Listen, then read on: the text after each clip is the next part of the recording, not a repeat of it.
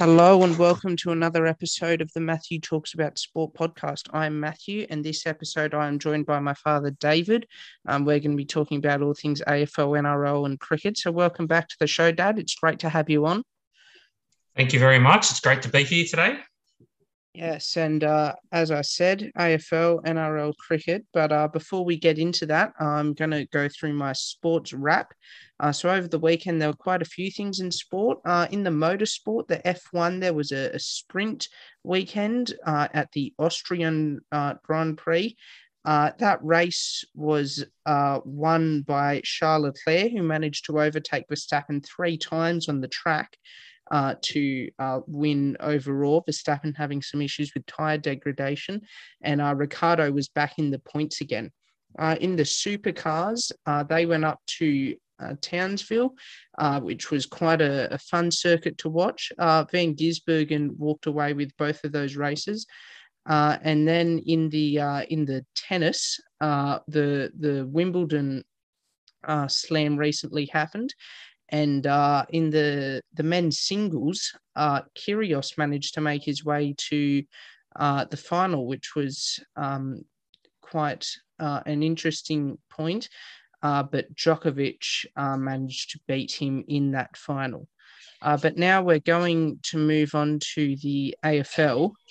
Um, so starting with last Thursday's game between Geelong and Melbourne and Geelong were uh, were just too good for the Demons. Uh, what did you what did you think of this game, Dad? Exactly what you just said. Uh, Geelong were too good for them on the night. The the Demons have hit a little bit of a, a mid season slump, but I think Geelong really set themselves for this game.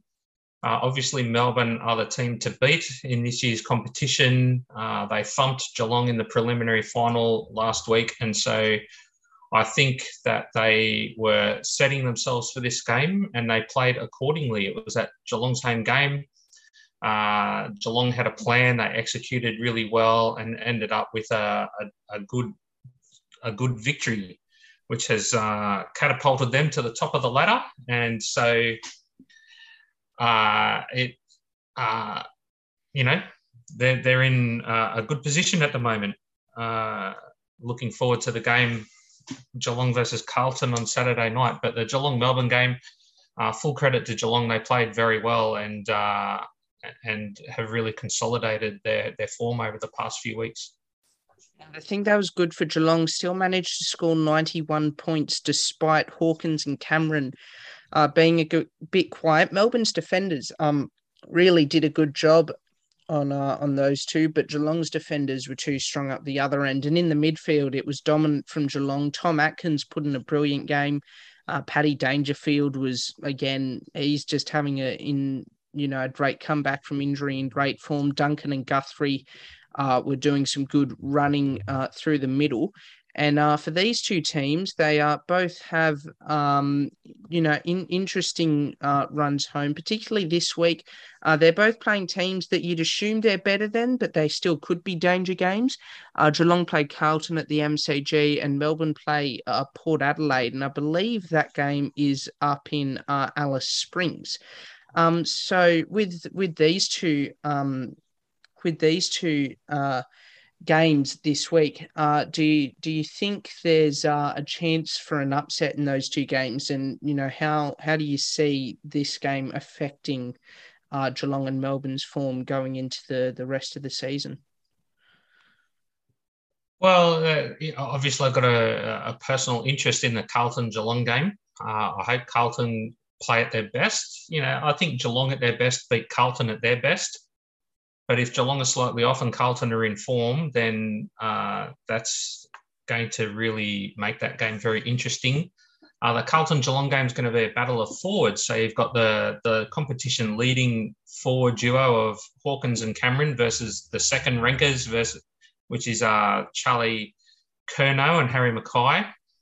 And uh, and so if either of those forward combinations get on top in the game, that could go a, a long way to deciding uh, at that point, you have to think, well, uh, the the Carlton backline is still undermanned. There is some whispering going around that Mitch McGovern might be back this week. uh, and it was good to have Weitering back last week, so they're a little bit stronger there.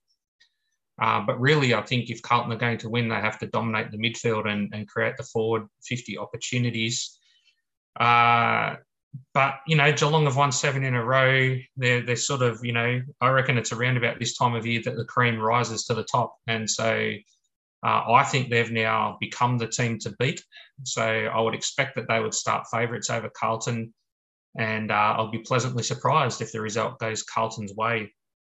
As for the Melbourne Port game, I think this is probably one week where Melbourne are really regretting that this is the round that they've taken away from their home ground because they just need to win. And taking it to Alice Springs really evens that contest up much more than it needs to be.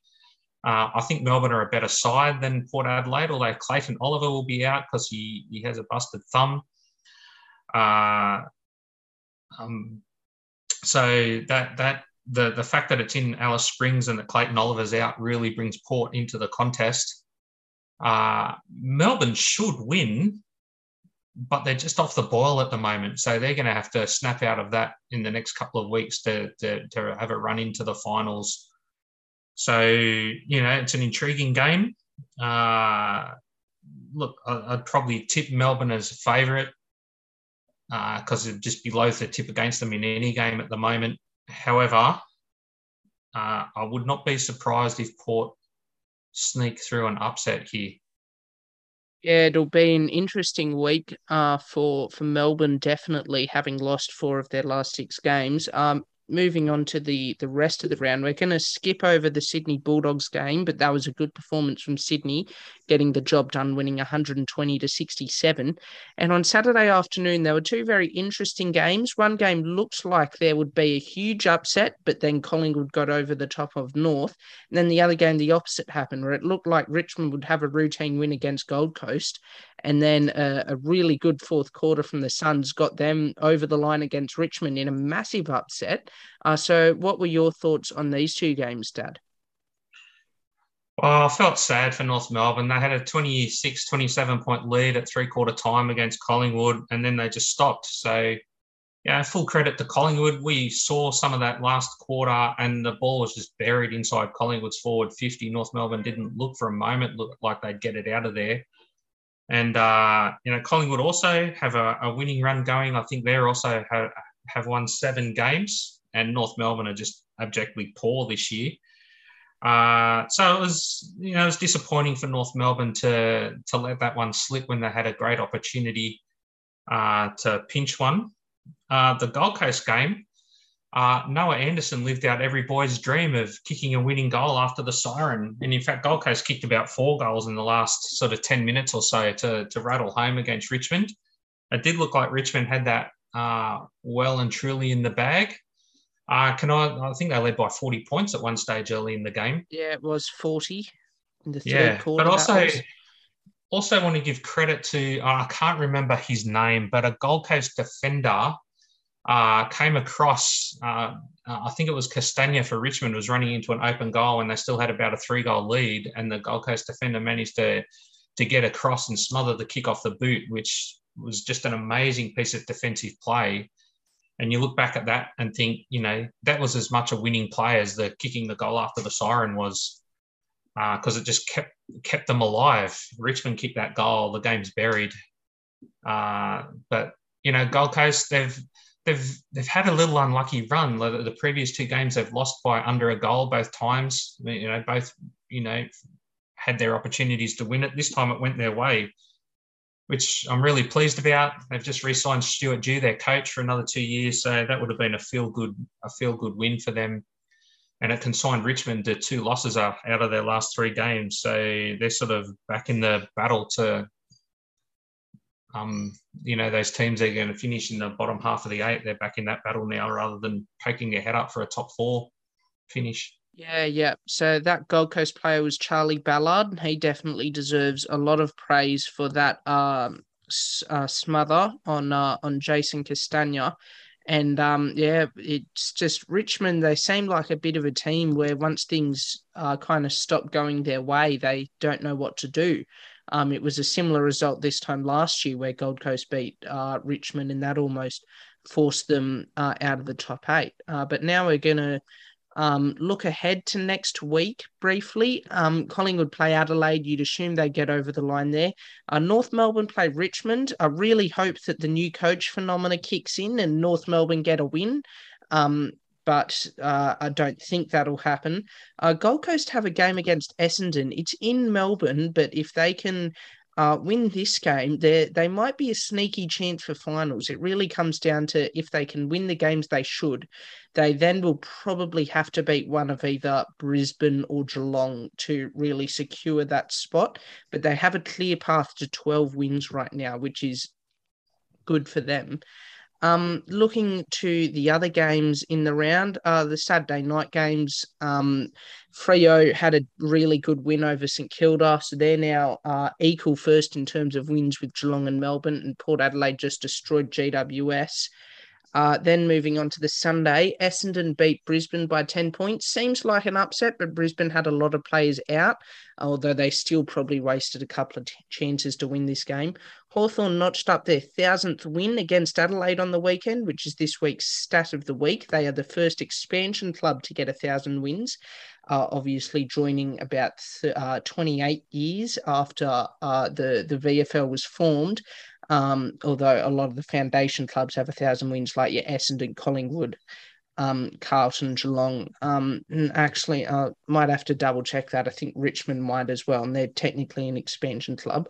Um, but the the last game we're going to talk about this round is West Coast versus Carlton, and uh, well, based on the first and fourth quarters, Carlton just looked incredibly dominant. Second and third, West Coast had a chance. Um, it's the first time in about hundred years that a team's gone uh, scoreless in the first and last quarters. Um, obviously, you're a Carlton fan, Dad. It seems like a great win. What do you think of it? Uh, there's there's so many layers here. Uh, firstly, on face value, a win by 63 points. It's the first time in uh, at least eight years that Carlton have had a 10 goal win. So, yay, uh, very good. The first and fourth quarters combined was 80 nil to Carlton. Uh, but as we've seen with Carlton, they can be quite inconsistent. And so the second quarter, for example, they lost that uh, seven goals to three, and West Coast roared back into, into the game after Carlton led 34 0 at half time. But what I was pleased about was that uh, Carlton's resilience uh, and uh, they continued to just push. And uh, uh, I think that's a credit to them. You can sort of see how they've matured as the seasons unfolded before us. obviously, they, they came into the season uh, better than they were last year, and I think they've gotten better further as the season's gone on. And so to pick up a, a 10 goal win in Perth, even though West Coast are, are really struggling, I think is excellent. Uh, it was lovely to see the two twin towers up front, Curnow and McKay, pick up five goals each. And, you know, they both squandered a couple of opportunities. They both kicked five goals three. And uh, yeah, it was, it was, a very pleasing win um, for them. So they would have enjoyed the, the plane flight home uh, very much. Yeah, it's always satisfying when you you go, um, you know, um, all the way across the other side of the country and then come home uh, with with the points with the chocolates and uh, you know, a, a bit of a percentage boost in the bag. Um, now looking at the games uh, this week in uh, in the AFL, there's two games of note. Firstly, Friday night Bulldogs St Kilda. And there's an element of this is an elimination final where uh, whoever loses probably can say goodbye to, to finals hopes this year. Uh, and then the Saturday night, Freo versus Sydney, that's a top eight clash. Uh, Freo's in the top four, Sydney's in the bottom half of the eight. They're, you know, both having decent seasons. Um, what do you think of these games uh, coming up, Dad? Western Bulldogs versus St Kilda is going to be one of those get your popcorn out, sit in front of the TV and watch it and enjoy it. Um, both teams play a, a good brand, a, a, watchable brand of football, but both teams are sort of, uh, you know, ninth and tenth on the ladder. So uh, it really is the traditional kind of eight point game here. Uh, particularly if St Kilda can win, that would really hurt the Bulldogs' chances of making finals. Uh, I don't know the recent history between the two teams to, to sort of hazard a guess. Uh, I think St Kilda have probably played better football across the year, so I think I'll tip them. Uh, but this is going to be a really intriguing game. Uh, the Fremantle Sydney game, it's in Perth. I would expect Fremantle to win that. I'd be really surprised if Sydney did win. I think Sydney's football is still a little bit inconsistent. And while Fremantle have had one or two off games, I think overall they're in very good shape. And I think this will be a game where they sort of uh, stamp their, uh, not so much authority, but sort of stamp their credential as a top four team, whereas Sydney's a uh, fifth to eighth team, I think. Yeah, yeah. There's uh certainly some interesting games these team these matchups uh delivered last year. Uh, so in the case of the Bulldogs uh versus uh, St Kilda, they haven't played each other yet this year. Last year when they played each other, it was that game when the Bulldogs beat St Kilda by over hundred points uh, in round nine. St Kilda just looked shocking that night. Um, 144 to 33. Um, that was actually the Bulldogs' second 100 point win of the season.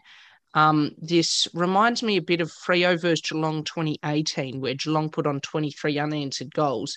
And then when they played in 2019, um, Freo were just, they were mad and they just killed Geelong. Um, so there's some interesting stuff there. Last year, Sydney against Freo, and round 10, Freo uh, got a classic two point win against the Swans, Nat Fyfe kicking the winning goal uh, and then a, a, a, rush behind for Sydney. Um, uh, uh, if I recall correctly, there was a, a bit of a scramble there, and the Freo player rushed it over the line and managed to, you know, get the ball back for for the Dockers. And the second game, those two games, uh, those two teams played uh, last year. Sydney beat Freo comfortably by forty points. Um, so there's certainly some interesting things going on there. Uh, I think both games are as close to 50 50 as we're going to get this week, although St Kilda and Freo are probably more favourites, but uh, it's going to be uh, interesting to look into. Um, but that's going to bring us to the end of the AFL segment. Do you have anything left to say about uh, the topics of AFL for this week, Dad? Uh, just that every week there's uh, there are three or four games that have a massive impact on the eight. So the top four is far from settled. We've got three teams sort of equal first, followed by another three teams coming fourth, fifth, and sixth. Uh, and then there's sort of, you know, up to 12 teams still could make the, the eight. So each each game has or each week has uh, big ramifications on who's going to make finals. So it's it's just thrilling. Uh, I've really enjoyed this season because uh, it's so competitive and uh, yeah, it's, it's fabulous viewing. Uh, looking forward to another round when it comes around in a couple of days. Yeah, it absolutely has been. Uh, next up, we're going to move on to the NRL, and uh, that's had some interesting results due to Origin. Uh, some interesting results that might be using Origin as an excuse for the teams that have lost. Um, and so last week was obviously a buy round. Origin is tonight. We're not going to talk about that on this episode, but there there is a state of origin special that will come out soon. That's in the works. Um, but with the uh, the NRL last week, there are only four games. Some interesting results. Um, and I mean, starting with the first game, Sharks just came and rocked the Storm. They won twenty eight to six.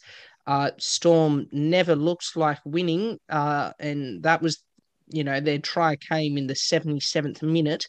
Um, and uh, and after a shark sin bin too. Um, this is the Storm's fifth loss for the season. It's their second in two weeks. Um, what's happening with the Storm, Dad? They they seem in bad form right now. I have uh, dropped off the pace a little bit. I think Origin can do that to the top teams sometimes when they they lose a lot of players, and so uh, a game like this is sort of hard to work out what to do with. Uh, you know, the Sharks have been in reasonable form this year, but the Storm have uh, obviously uh, had some injury worries, and, uh, and, during Origin time they they struggle a bit. Uh, the previous week, I think, is more of a concern when um, Manly ended up only winning 36-30, but the Storm did score about four tries in the last 10 minutes. So uh, that game was a much wider gap than what the scoreboard reflected at the end. So yeah, definitely some issues there for the Storm to sort out. They got the super coach Craig Bellamy, who's been there for a long time now. Uh, he'll he'll be working that out, and and I would expect them to to bounce back over the next few weeks and sort of regain some momentum going into the finals. Uh, so I wouldn't be too concerned yet, uh, just because it's Origin time and that sort of tends to mess with with some of the teams. So, oh, yeah, um, yeah, yeah. Uh, they'll, looking... they'll want to they want to change it pretty quickly in the next couple of weeks. Yeah, yeah, they will want to change some things. Uh, it's you know a bit worrying, but not too worrying yet. Uh, the Storm play the Raiders this week, who are currently in eleventh. You'd assume they get that win. The Sharks, however, have a really interesting game uh, against the Cowboys, which will end up being a top four clash and we'll we'll get to you know where some of the the teams competing for the top four and top eight are in a bit. Um, moving on to the rest of the round, um, there there wasn't too many surprises. Um, there were some games that looked like an upset was coming, but then the better team won. So the Rabbitohs uh, ended up comfortably beating the Knights 40 to 28, uh, seven tries to five. Um, the Knights were looking good at one point. It was uh, 16 to 6. Uh, but then the the Rabbitohs just overran them uh, in a in a spell of three tries before halftime, one straight after it, and uh, from there the game was put to bed. Uh, and Parramatta, similar game against the Tigers. Tigers get the opening two tries. Para get three in the 10 minutes before halftime, one just after halftime, and they're able to ice the game from there. Uh, and then with the the Broncos Dragons game, um, that just uh, looked like the Broncos would win uh, from the start, and uh, I believe that that game actually forced uh, the Dragons out of the eighth, so they're now uh, down into ninth, and Manly's jumped them. What did you think of these three games, Dad? Yeah, well, I think they were all pretty similar. Where the, the team that lost got away to a good start, had a had a bit of a lead, and then the the, the winning team or the better team came came home over the top uh, I think, uh, you know, the Rabbitoh supporters will be pleased that they they look like they regained some of their scoring sort of potential that they've had in recent years. I think they've struggled a bit without Adam Reynolds there uh, to do that consistently. So to rattle up 40, but then you think, well, it was against the Knights, so how much does that count? I don't know. They did put 30 on Parramatta the week before, so they've had a good fortnight. Uh, Parramatta, continue their hot and cold season, and uh, you just never know with Parramatta what you're going to get from week to week. So, um, you know, they lost to the Wests Tigers earlier in the year when the Tigers hadn't won a game yet. The Tigers led 12 0 halfway through the first half, and you think, oh, here we go again. And then all of a sudden, Parramatta spring back into action, get out to a very decent lead, and then let the Tigers score twice again at the end to sort of tighten it all back up again. So, they're they're frustrating to watch at the moment. They're they're so hot and cold. They need consistency. The Broncos have been consistently solid through the year, and so you'd expect on their home deck they would beat the Dragons, and they did. So well done them.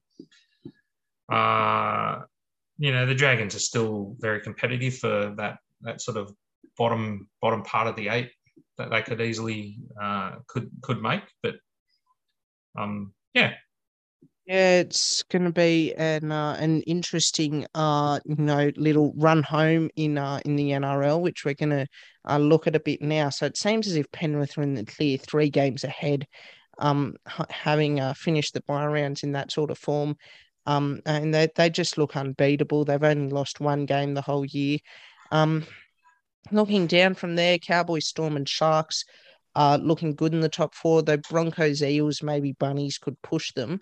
Uh, but then there's a bit of a fight uh, underneath there. Sea Eagles, Dragons, Roosters, and Raiders are fighting for the top eight, and then the rest of the teams are having a, a pretty poor season. Um, how do how do you see some of these top four and top eight battles going on for the rest of the year, Dad? Well, it's a bit like the AFL. There's uh, there's there's lots of uh, lots of opportunity for changes there. The the top four race is far from complete. I think the Broncos and Parramatta in particular are still very strong chances of, of making the top four if they can play consistently over the, the, the back end of the season. Uh, I think Manly and the and the Rabbitohs seem to be on an upward trajectory, so they'd be they, they'd be keen to cement their place in the eight. Uh, the Dragons have been better than I thought they would be this year. So they're still sniffing around. And the Roosters, I'm just always loath to write them off. You think seven and nine, you know, probably a long way from the eight, but just because of their reputation, they're only two points outside. Uh, you know, they could still um, cause damage. And, you know, I wouldn't, I, the Roosters are a team that I don't know if I'd want to play them in the in the finals, but you know, you look at some of the teams and think, well, you know, any game in the finals is going to be hard. So just making it's going to be a good thing. Uh, it looks to me like probably a, a, year when you you do want top four, so you can get a second crack at it. Because I think there's no sort of standout apart from Penrith. There's not a lot of standout teams that you think, oh, they'll definitely win in in the finals. And I, yeah, I expect yeah. that even that you know the bottom four teams in the finals w- will there'll be one or two upsets, I suspect, as the finals go through. Yeah, it's the sort of situation where you expect Penrith to make the grand final, and it's going to be really interesting to see who's going to be the other team to get there and how they get there and the upsets they cause along the way. But then once you're in the grand final, like it's one game, it can really go either way. Um, and you know, maybe Penrith will come out and win 40 nil maybe there'll be an upset, but it's going to be uh, an interesting one to watch over the next few months. But that'll bring us to the end of the NRL segment of the the podcast. Um, do you have any uh, final things to say about that, Dad?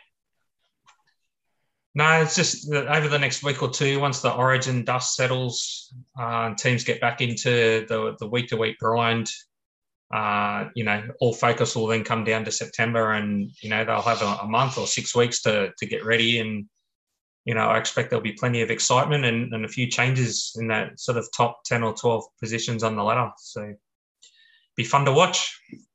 Yeah, it will be fun to watch. Uh, but now we're going to move on to uh, the cricket segment. And uh, starting with Test cricket, uh, we've had a, a disappointing or a disappointing second test against Sri Lanka after a pretty good first test. It's the first time in six years uh, Australia has lost by an innings.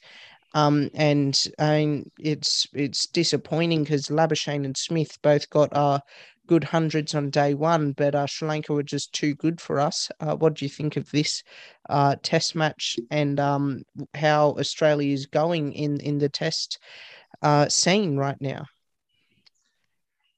Well, to be honest, it's the first time in a while that Australia's put in a really disappointing effort. Uh, I think they they probably didn't capitalise on day one as much as they should have. Yeah, it was very pleasing to see Smith and Labuschagne both pick up hundreds, but I think the rest of the batting lineup let the team down. There was no there was no one else that sort of got in, and it looked to be a reasonable batting deck after the Sri Lankans got on there and batted.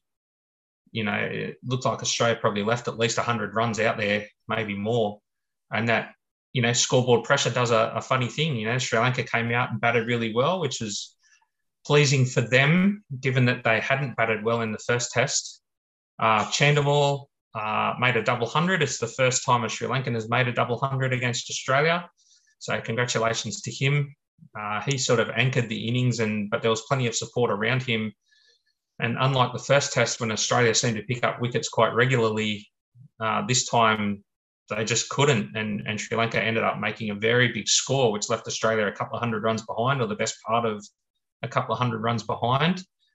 And then, you know, you lose a wicket or two, and all of a sudden the world closes in on you, and uh, they collapse quite quickly. And uh, the, the, that third innings was very disappointing from Australia. There seemed to be very little fight uh, from anyone really. So they they collapsed in a heap and, and lost by an inning. So they'd be pretty disappointed with that. And that would leave them with uh, lots of question marks thinking about India uh, when they have to go there for their next test series, which is uh, coming up. Uh, I think it's early next year. Yeah, but um, yeah, it will be.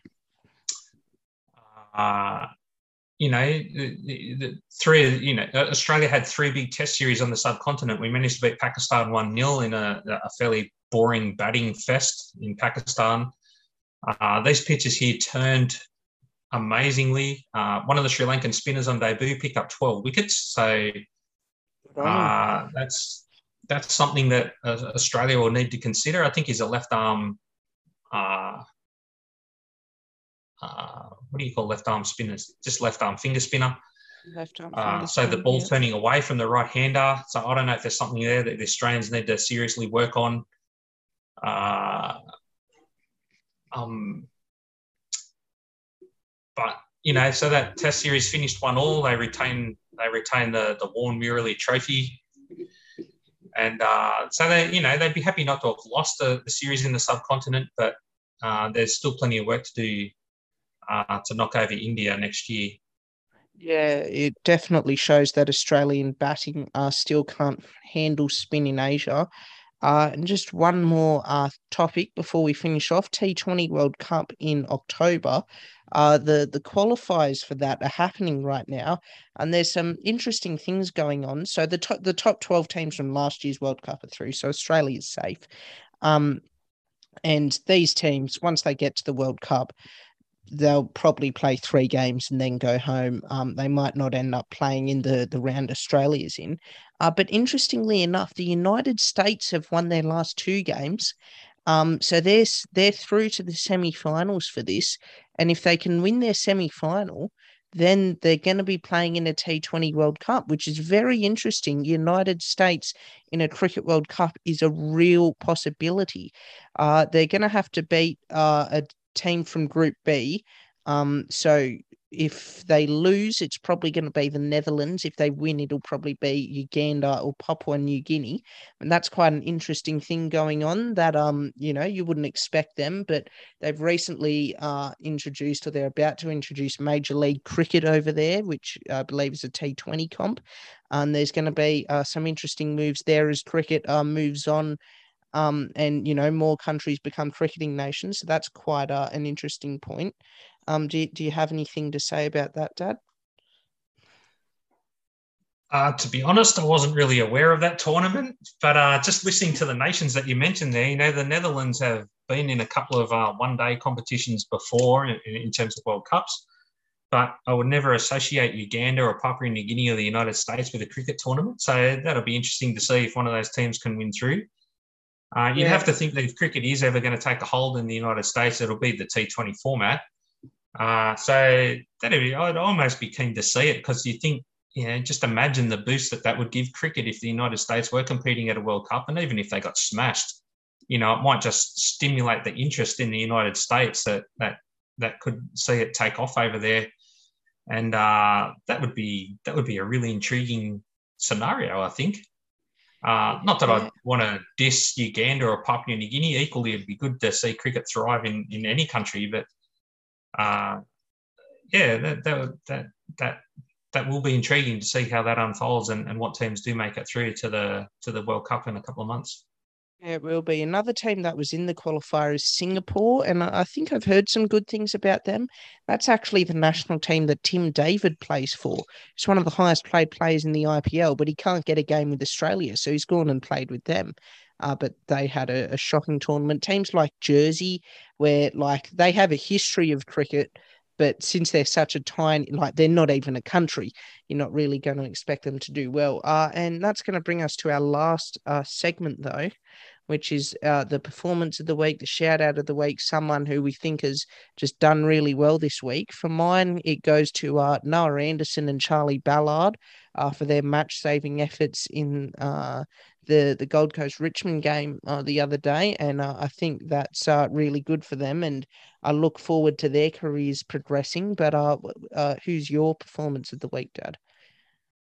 My performance of the week will go to the Sri Lankan uh, spinner who took 12 wickets on debut. I'm just looking up his name now to get a name for you. Uh, Surya, I believe. Yes, Jaya Jayasuriya. And uh, he took uh, six for 59 in the, in the third innings, and he took six for 118 in the first innings. So uh, he's my player of the week. What a stunning way to start your career. 12 yeah. wickets against the Aussies in one test. yeah, it was great. Uh, there's an interesting thing with maths there too. Steve O'Keefe a few years ago took six for 52 in both innings. This guy hasn't got the same uh, figures in both innings, but got the same wickets, and the runs was doubled in the first innings to the second innings. So there's, I don't know, something for the maths nerds like me out there. That's a little fun fact for you. But that's going to bring us to the end of the episode. Thank you for joining me, Dad. It was a pleasure to have you on. Thank you very much. It was a pleasure to be on. Yeah, it's been great. And uh, so, yeah, that's the end of the episode. Uh, if you're listening to this, uh, please tell a mate about the podcast uh, so that we can grow. Um, remember to follow us and like the stuff on that I post on Instagram. When I do, that account's been dormant for a while, uh, but I might start uh, posting about the episodes on there again. And uh, remember to keep coming back to the Matthew Talks About Sport podcast.